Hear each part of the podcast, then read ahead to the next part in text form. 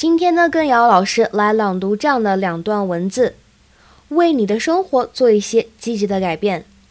A lot of us are looking to make some positive changes in our life, but we have no idea where to begin. My suggestion is to do something different. 很多人都想给自己的生活做一些积极的改变，但我们却不知道从哪里开始。我的建议是去尝试一些新鲜的事情。When you are willing to do something different, you are telling yourself, your subconscious mind, and the entire universe, I'm asking for a change and I'm willing to do something about it now.